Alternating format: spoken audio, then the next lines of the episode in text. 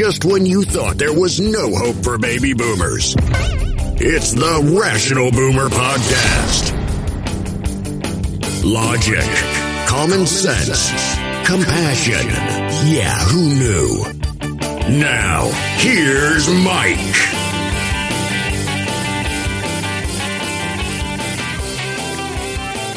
Welcome back to the Rational Boomer Podcast. Well, we're mid October.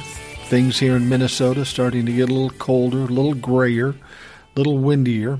And I always hate this time of year. I mean, I love the beauty of Minnesota in October, but I know what's coming, and that's the winter. Even though I was born and raised here, lived through it all my 61 years, I don't like winter. I don't do much in winter. I don't ice fish, I don't ski, I don't snowmobile. I usually sit inside until such time I have to go outside, warm up my car, and struggle to my next stop, wherever that may be. But this time of year presents probably the chore I hate the least, and that is having to bring my boat across a couple of bays and storing it. Well, first and foremost, it's bad because now I'm not going to have that option to go out in the boat for another six, seven months until things warm up here. That Studio B that I call it out on the lake in the boat won't exist for at least six or seven months. But even more importantly, and the thing I hate more than that is when we get to mid to late October, around here it gets colder, windier, grayer, and I've got to take this damn boat across two or three bays and uh, take it to be put up for the winter. Well, this time of year, it's not unusual to get in the boat, go across that bay, and have the temperature be about 50 degrees, the wind blowing. I have to struggle across the lake. When I finally get to where it's going to be stored, all they have is a bunch of these tiny, very thin slips, and they're all back to back, so you don't have a lot of room to maneuver. You're trying to get this boat in these tiny slips that just barely fit. You got the waves going, and man, I just can't do it. I mean, I can handle my boat, I don't have any problems with it, but when it comes to that and going over there, man, I don't like it. And every time I've had a problem with it, and it's taken a long time to put it in a slip. Now I can put it in my slip one try and no problems. But when I go over there, when it's cold and it's windy and the waves are going, it's almost embarrassing.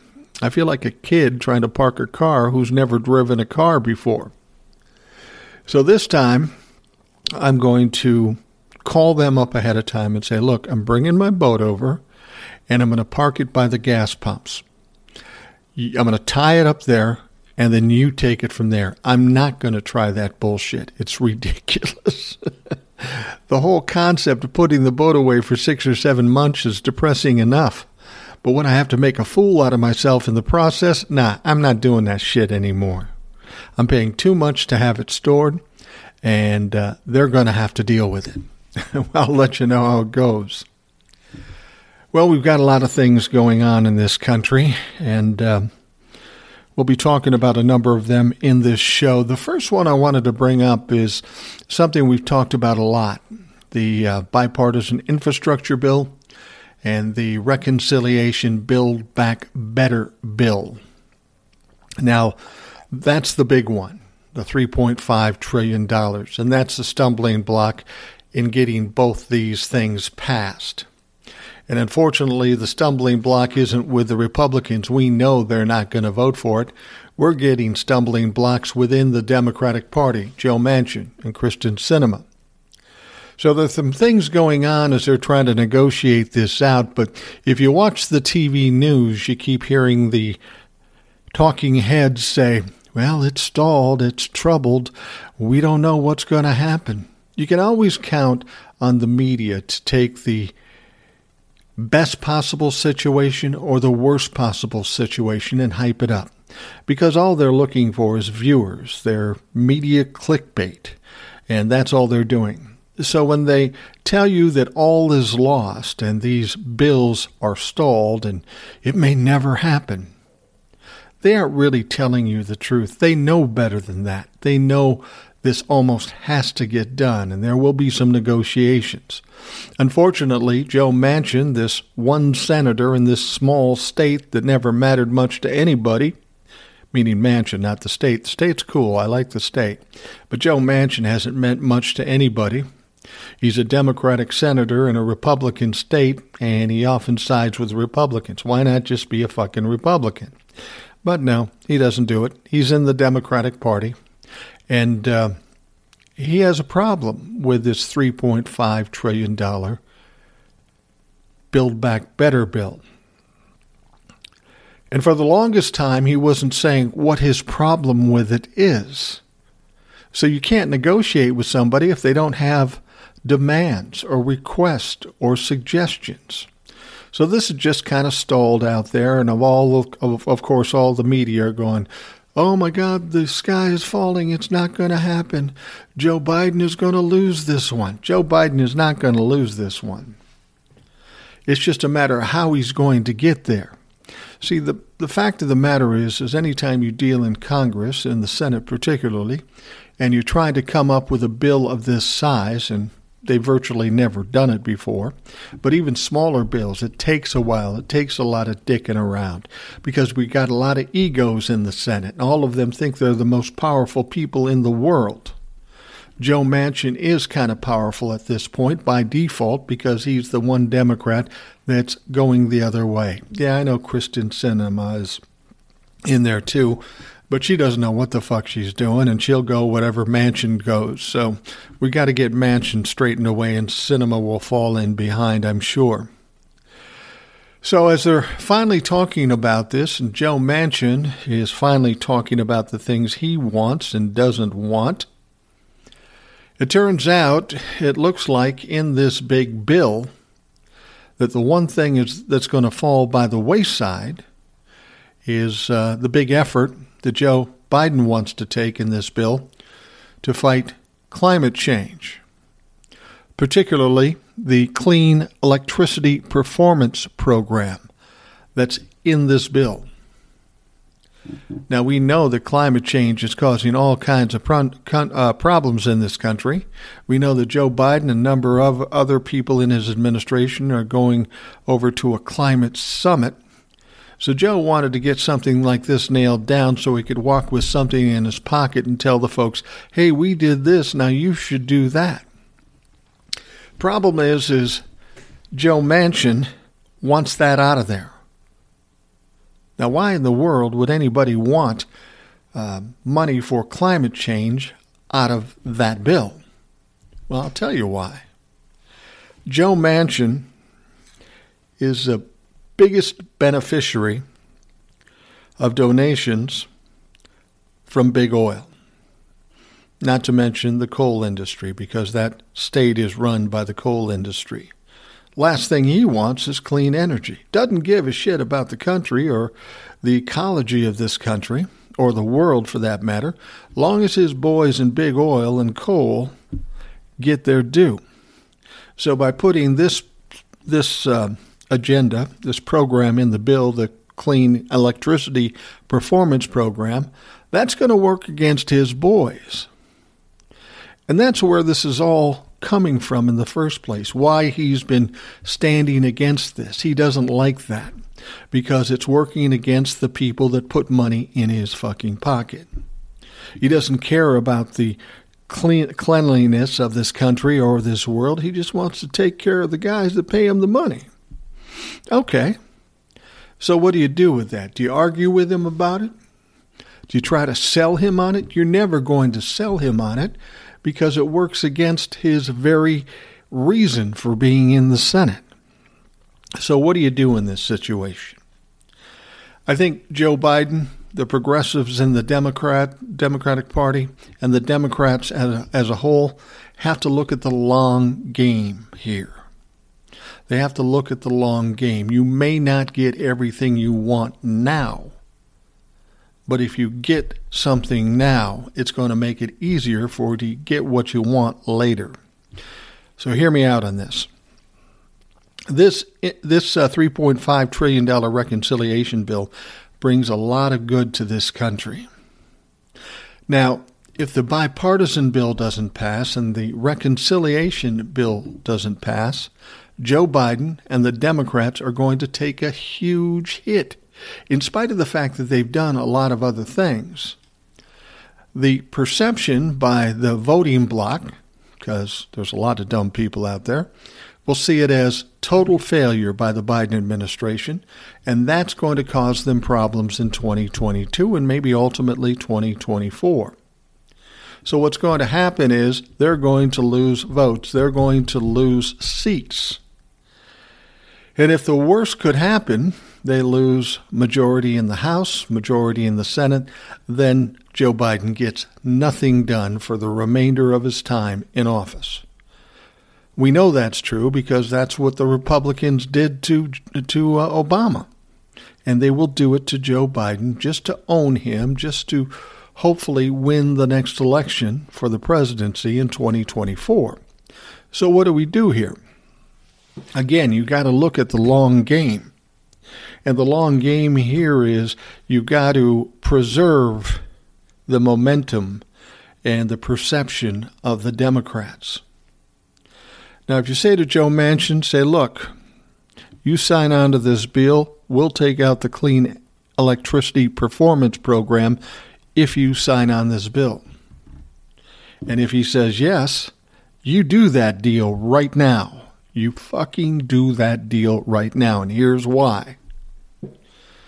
That big bill is going to cover child care, health care, Medicare. It's going to do a lot of good for people, put money in people's pockets. And when that's done, that's going to give a great perception of Joe Biden and the Democrats coming into 2022. Yes, you gave away the clean energy bill. And people are going to say, you can't give that away. We need it now. Yes, I know we need it now. But if you don't do anything, you're going to look like shit. You're going to lose in 2022, and you're not going to gain anything at all.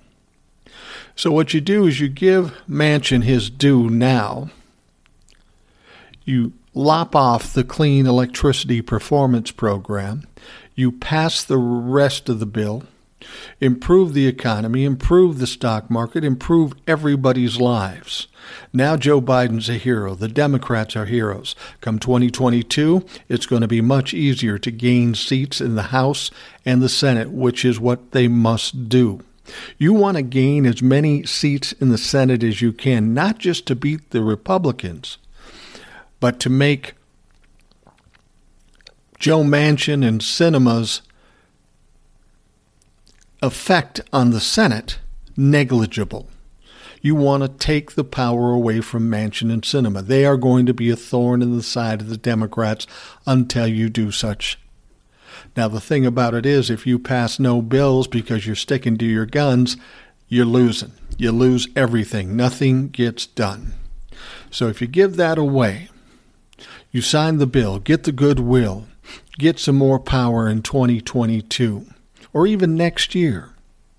Then what you do is when you've got everybody on your side, you take that clear electricity performance program and you shove it down their fucking throat because now they don't have any power. They would love to see nothing happen because then everybody will say, well, we'll vote for the Republicans now because the Democrats couldn't do anything. I hope the Democrats are smarter than that, the progressives and the regular Democrats. We need to get something done, and as long as it's doing a lot of good for the people, that's the good first step. Here's the important thing to know. Even if that bill is $2 trillion coupled with the $1.2 trillion bipartisan bill, that is historical in its own right. That will do more good for this country than we've seen since FDR and the New Deal. So this is a big deal. Joe Biden gets this passed, he's going to be a huge hero. And that's going to make 2022 and 2024 much easier. So don't cut your nose off to spite your face. Give Joe Manchin what he's what he wants for now. Get what you want, and then once you have it, go after the other shit. Go after it hard and fast.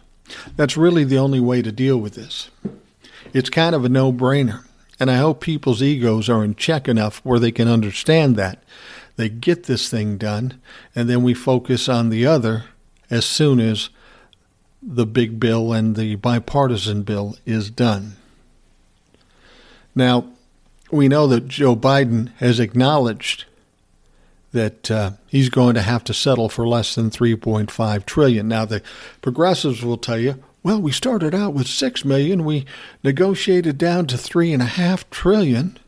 We've already come down from that. We shouldn't have to come down any farther. I get it, man. And in any negotiation where each side is equal, that makes sense. But unfortunately, that's not the position you're in now. You got Joe Manchin in your way. So what you need to do is pass what you got, get Joe Manchin the fuck out of your way, and then do what you want. Something very serious to think about. Now, Joe Biden is involved in this negotiations. And believe it or not, it's negotiations with his own frickin' party. He's got the progressives, the Democrats, and now Manchin and Sinema. So Biden is sticking his nose in the middle of it and helping to negotiate this. He says he's got messages for Manchin and Sinema. It'll be interesting to see what he says, because here's the deal. Joe's been in the Senate for 40 years. Uh, you can you can like him or dislike him. He is experienced and he knows about negotiating negotiating deals and he knows the angles and the leverage in the Senate. Right now, the Democrats don't have a lot of leverage because they got two working against them. So take what you can get now, get it done fast and furious, and then use that success, use that win, and use that momentum to get the rest of what you want. We'll see how they play this out, but I got to believe Joe Biden is thinking the same thing. He knows better than just to give it away. And all these media people that saying, "Oh, it might not happen. It might not." Shut the fuck up. You don't know what you're talking about. Have you never covered Congress before? Something's going to happen. It may not be all of what we hope for, but it'll be enough to make Biden and the Democrats look good and help them in 2022. I wanted to uh, talk about something else Joe Biden did today. You know, we're talking about the Select Committee and uh, we're talking about the subpoenas that went out. Now, Steve Bannon is refusing to comply with the subpoenas. So, come next week, the House Select Committee is going to vote to refer him to the DOJ for criminal contempt. It will go to the full House, and that will pass because it's a Democratic majority, and they will send it to the DOJ and Garrett, uh, Merrick Garland and the U.S. Uh, Attorney. Now, the question is what is the U.S. Attorney going to do? What is Garrett? I keep saying it wrong. Merrick Garland. We'll change Merrick Garland's name just so it can fit my mouth. But anyway, there's some talk that they might go easy on it, may not prosecute it, whatever. By law, they're supposed to put it in front of the grand jury, so I would assume they'd do that. But uh, you know, usually these people think, well, you know, we're, we don't want to make it look like a political thing. Fuck you. It's not a political thing. Somebody breaks the law, you need to charge them. If it was me or you or anybody else that's normal, there would be no question in your mind, but you're worried about politics. Let the politicians worry about politics. You worry about the law and enforcing the law. But here's the thing. Now, when Joe Biden came into office, he said that he would not try to control anything in the DOJ, and that's what presidents are supposed to do. That said, Donald Trump did everything he could to use and manipulate and control the DOJ all four years. That's why things went so badly for the DOJ and Donald Trump. Now, Joe Biden said he wouldn't do that, but somebody in the media asked him today should the DOJ file charges against Steve Bannon and anybody else not complying with the subpoenas? And Joe Biden said they should prosecute these people. That's their job. They should do it. Now, there's plenty of people in an uproar on the Republican side who will say, oh, Joe said he wasn't going to uh, try to make the DOJ do anything, try to control the DOJ. That's not what Joe was doing. Joe's the President of the United States. He's dealing with an insurrection on the U.S. Capitol. He's saying people that committed crimes should be prosecuted. And that's what he's telling them to do. But expect the Republicans to come out and see, see, he's involved in the DOJ, he's manipulating the DOJ. That is not what he said he would do. He said he'd leave them alone and let them decide for themselves. Well, he's not sticking his nose in the DOJ. He just offered an opinion on what he thought, and it's the right opinion. Now, if Merrick Garland feels pressure because of that, good. He shouldn't have to have pressure to do his fucking job. And at this point, I'm not sure about Merrick Garland. He seems too weak. He seems too unwilling to do what he's supposed to do. He's still got Trump appointees in the DOJ, and he's been there, what, for six months? Jesus. I'm a little concerned about Merrick Garland at this point. We'll see what he does in the long run. But Joe Biden said he, they should prosecute. We'll see if Merrick Garland does. If they don't, we've got huge problems. That means this Congress has no teeth. The DOJ has no teeth. And that anybody who wants to try to commit an insurrection against this country gets a free fucking pass. We can't have that. Because all that will do is cause more people to consider that as an option. So don't blame Joe Biden for trying to manipulate the DOJ. That's not what he was doing. He was giving his opinion as President of the United States. He's entitled to do that. He didn't tell Merrick Garland what to do or how to do it like Donald Trump did with uh, with uh, his attorneys general, and they were numerous. Uh, but but Joe Biden is the leader of this country. He hired or appointed Merrick Garland. He is Merrick Garland's direct superior. Now, he's leaving them to try to be as autonomous as possible because that's the ethical thing to do. But that doesn't mean that Joe Biden can't express his opinion, which he did. So when the Republicans start screaming about this, how Joe's involved in the DOJ, shut the fuck up. You didn't say a goddamn word when Donald Trump was doing the exact same thing, except really doing it. Trying to overturn this country by co opting an assistant attorney general in Jeff Clark to try to send out fake letters to the states he lost so that they would stop certifying the election. You got no room to talk. Joe Biden isn't doing that. Joe Biden's looking out for the betterment of this country and trying to make insurrectionists accountable for their acts. If this was 150 years ago, these fucking people would be hanging from a gallows. So to make them accountable and put them in jail is not a bad thing. And when Steve Bannon gets a subpoena from Congress, which is strong as getting a subpoena from a court, if you don't show up, you are breaking the law and you deserve to be indicted, prosecuted, and punished for breaking that law. It's a simple thing. It's only a year sentence, dude. You had a bigger sentence when when when uh, Donald Trump pardoned you. You can do a year standing on your head, and I'm looking forward to you doing just that.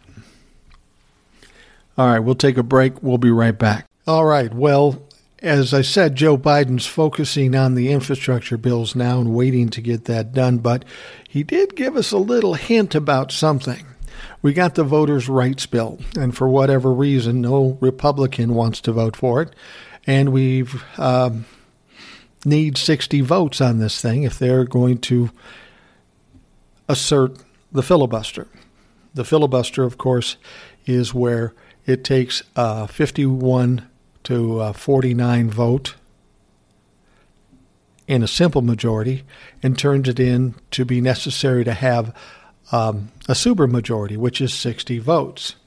And because the voting rights bill isn't uh, having to do anything with the budget, it has to pass the Senate. Now, if the Republicans say we want to use the filibuster, which they most certainly will, now you got to get 60 votes. And you're not going to get 60 votes because the Republicans have already told you we're not going to vote for anything you do. So, of course, the filibuster comes into play. And we've been talking about that a long time. This filibuster thing has been going on for decades and decades and decades. And to be perfectly honest with you, it's transformed and it's become a rubber stamp from who, for whoever is the minority. Initially, it was somebody had to come up to a podium and talk forever and ever and ever and ride out time. It took work. And clearly, senators, Republican particularly, don't like to do work. So it's easier just to sign something, say, filibuster, now you need 60 votes, and then nothing gets done. Now, the three people that have been against the filibuster up to this point are Joe Manchin and uh, Sinema, and of all people, Joe Biden. Well, recently, as they're continuing to have problems with these voting rights bill, Joe Biden has hinted that, uh, yeah, I might be okay with uh, cutting out or getting rid of the filibuster. Well, that's a big move. It didn't sound like he was going to come off of that. Now, as much as the infrastructure bills are important, and they are, to the party, to the country, to the people, that voting rights bill is the whole game in this country if the Republicans are going to be able to continue to do what they do by suppressing votes and making it dif- difficult for people to vote, we're all in trouble in this country. Absolute trouble in this country. So, this voting rights bill or voting reform or whatever they call it has to be done. This federal bill has to be used to negate all this ridiculous shit in Texas, Florida, Iowa, wherever they're doing it. The federal government needs to neutralize that shit, or we're going to go from being a democracy to an autocracy or fascist or whatever, authoritarian. And we just can't afford to do that. I think Joe Biden is finally realizing that uh, maybe the filibuster, doing something with the filibuster, is the only way to get this done. He knows how crucial this is. Now, Joe Manchin has continually tried to say, we got to do it bipartisan. I can get the votes. And each time, he's never gotten the votes. So now he's getting a little frustrated.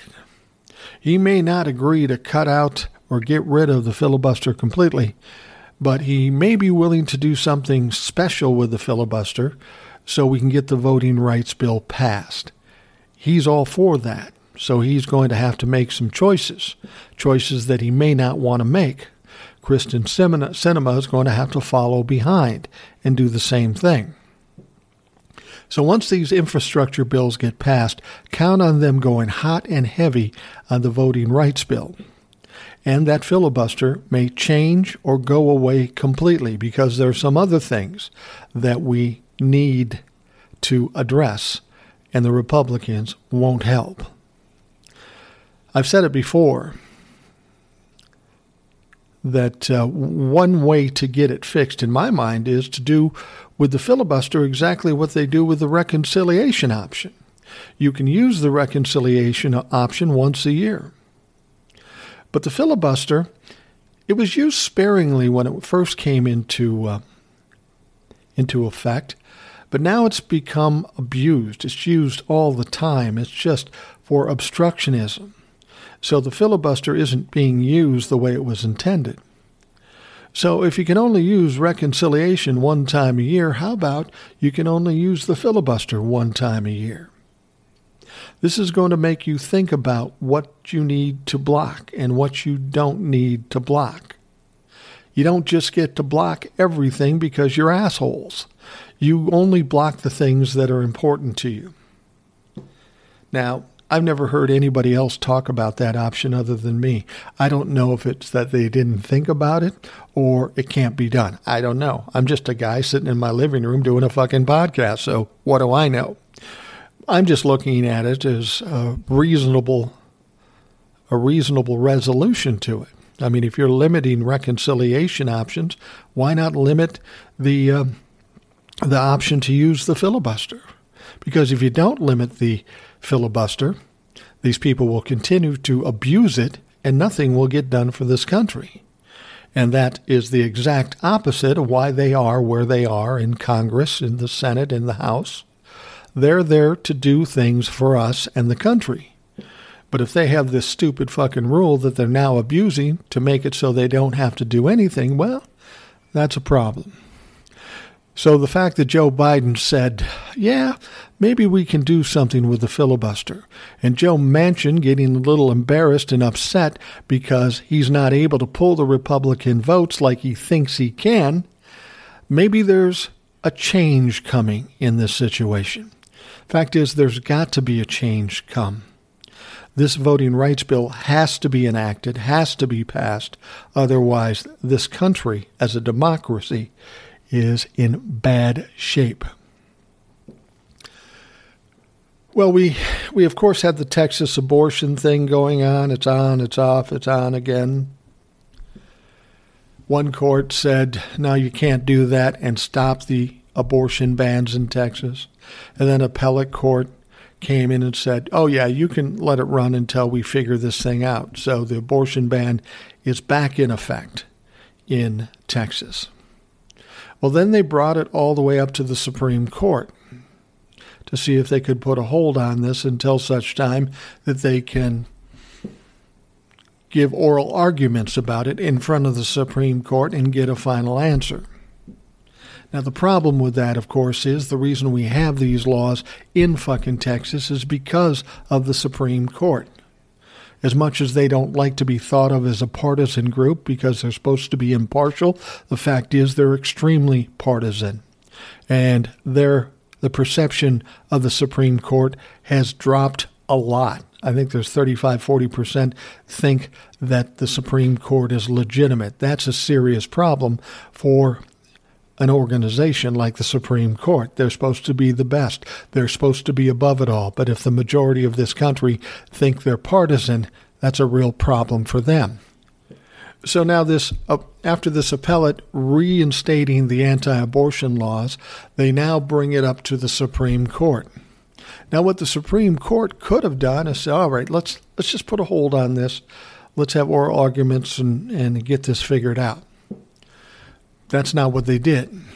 What they did was they said, yeah, you can keep going, whatever you want to do. Have the anti abortion ban, just do that. But we'll take oral arguments on November 1st. Now, that doesn't mean anything's going to happen on November 1st other than the oral arguments.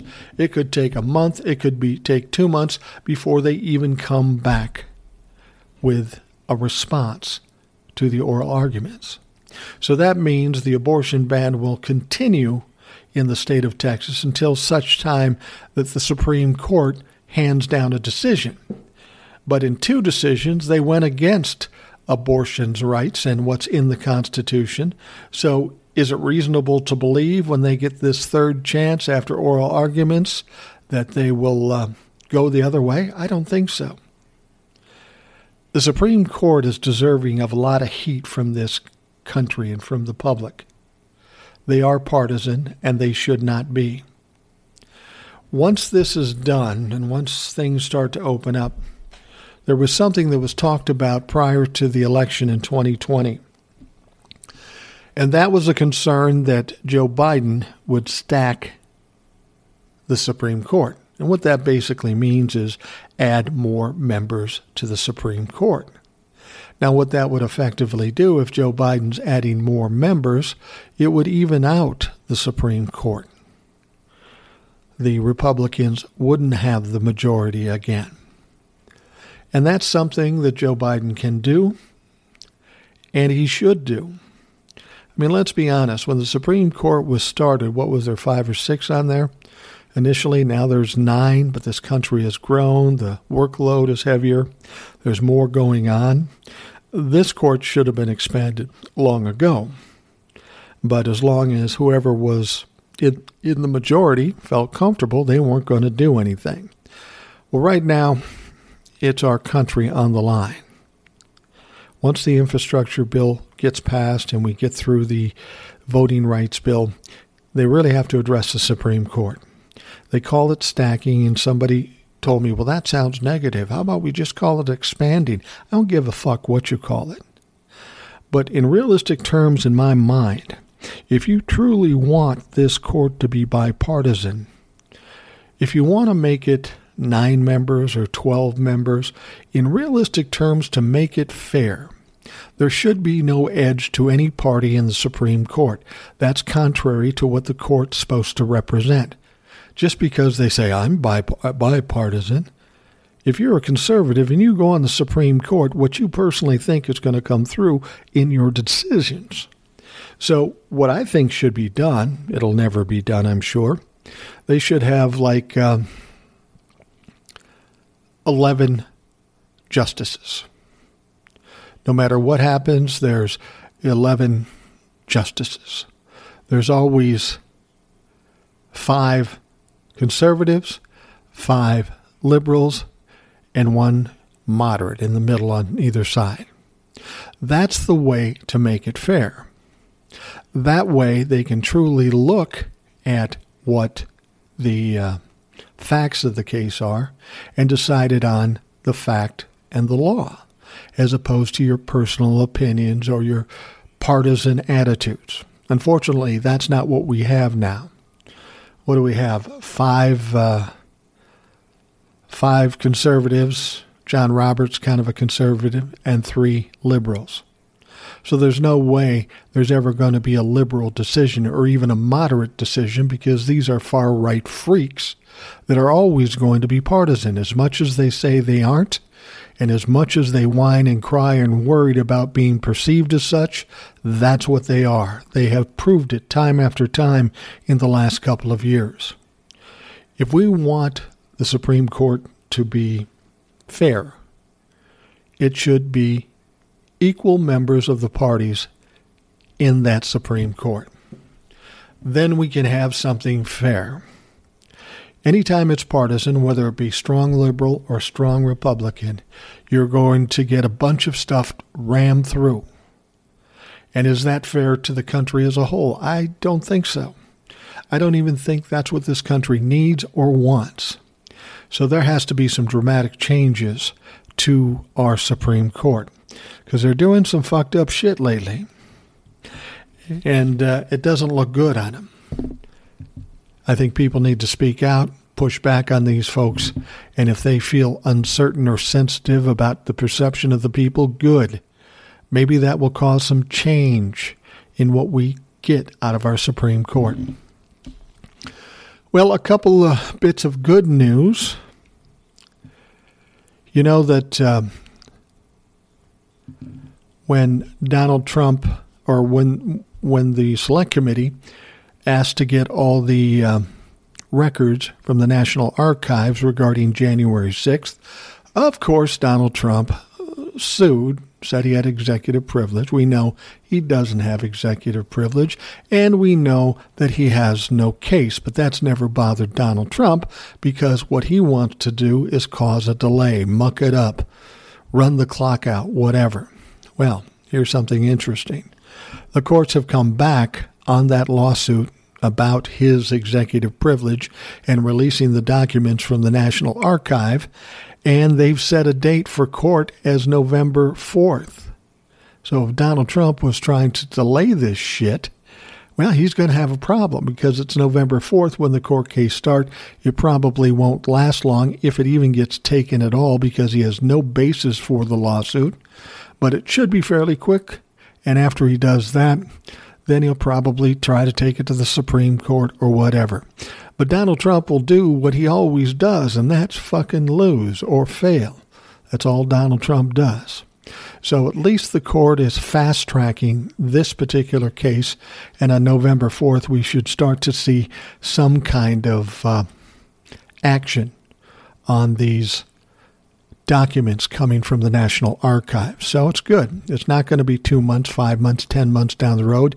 It's going to be November 4th in a couple of weeks. So we'll see what happens there. And the last thing that's kind of interesting, and this has got to be a problem for Donald Trump, he's certainly got to be nervous about this. Jeffrey Clark, he was formerly of the DOJ, will testify in front of the House Select Committee on Friday. Now, if you don't know who Jeffrey Clark is, he is a pivotal guy in this January 6th thing and in the trying to stop the steal situation. Jeffrey Clark was this low end assistant attorney general eh, dealing with farming or agriculture or something like that. He was really nobody in the DOJ. But Donald Trump had his ear, he had Donald Trump's ear, and they were working in the background. Now, when they started talking to Georgia, Donald Trump started talking to Georgia, trying to get them to flip the election. And of course, he was getting nowhere with that. He was getting upset. So, between Donald Trump and Jeffrey Clark, they came up with a master plan. It seems that Jeffrey Clark, even though he's a nobody in the DOJ, drafted a letter to be sent to Georgia and ultimately all the states that Donald Trump lost in.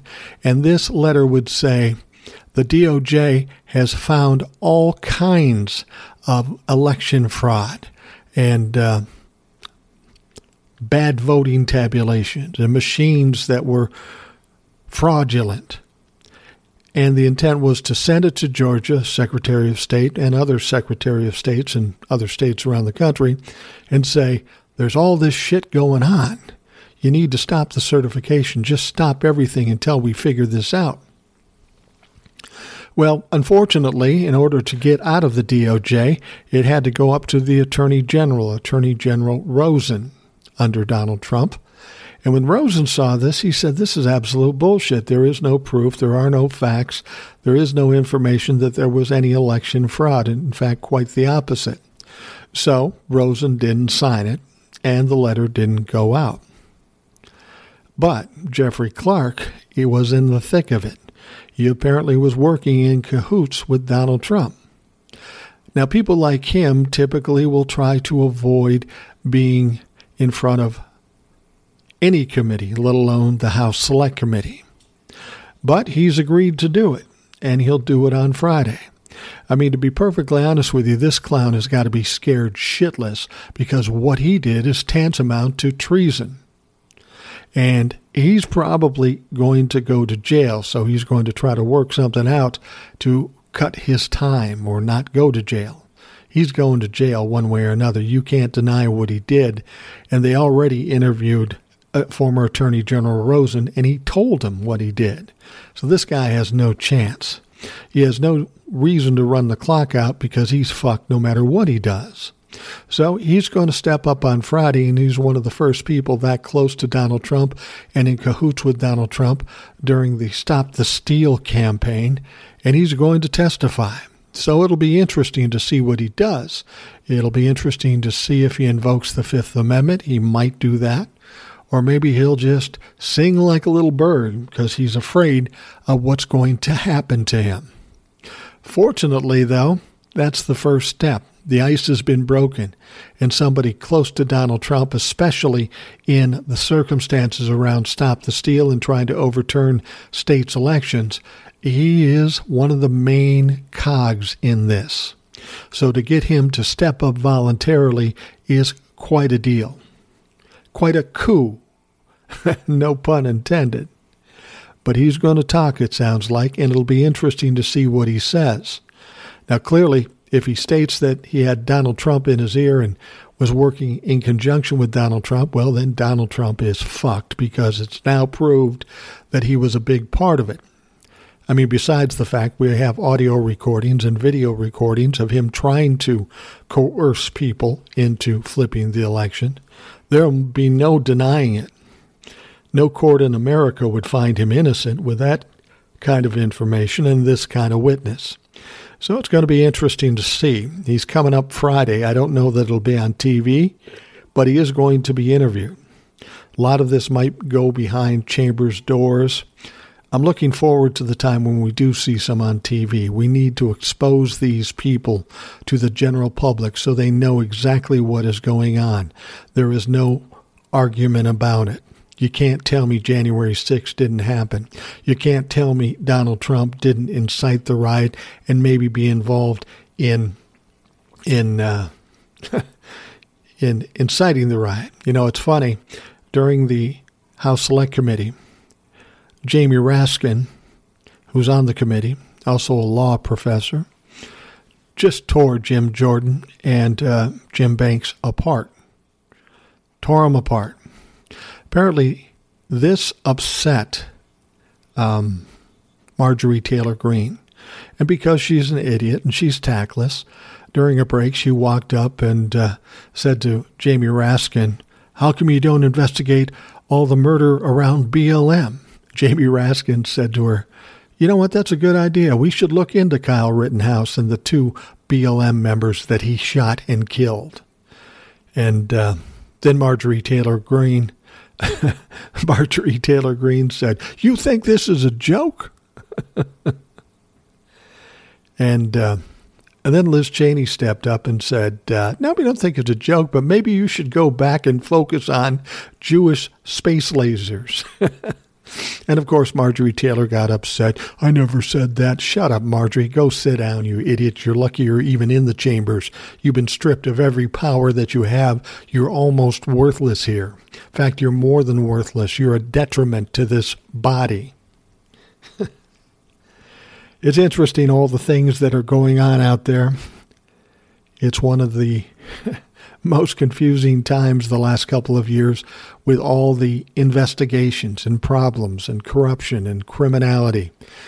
It's kind of a scary time for a lot of folks, but I'm a firm believer that things will work out for the best. People will be held accountable, and we ultimately will get back on track and back to normal in this country. You really have to look at it positively. If you don't, if you're negative about it, if you're a doomsdayer, what's the point? Why continue? You have to put some trust in some things. And if you don't put trust in the law and you don't put trust in your government, put trust in God or whoever you follow. Because ultimately, it always turns out, it always works out. We've gone through many rough times in this country, in this world, but somehow we always come out the other side. And in this case, I'm a firm believer that we will here too. Because, like I said, if you can't see it positively, what's the point of going on? All right, we're going to wrap things up for another Rational Boomer podcast. If you have questions or comments, you can send me an email at rationalboomer at gmail.com. Go to anchor.fm, look for Rational Boomer Podcast, and leave me a voicemail message. Always interested to hear what you have to say. So you have a great rest of the week and into the weekend, and I will talk to you again very shortly. Thanks for listening to the Rational Boomer Podcast. Don't forget to subscribe so you don't miss an episode. We'll see you next time.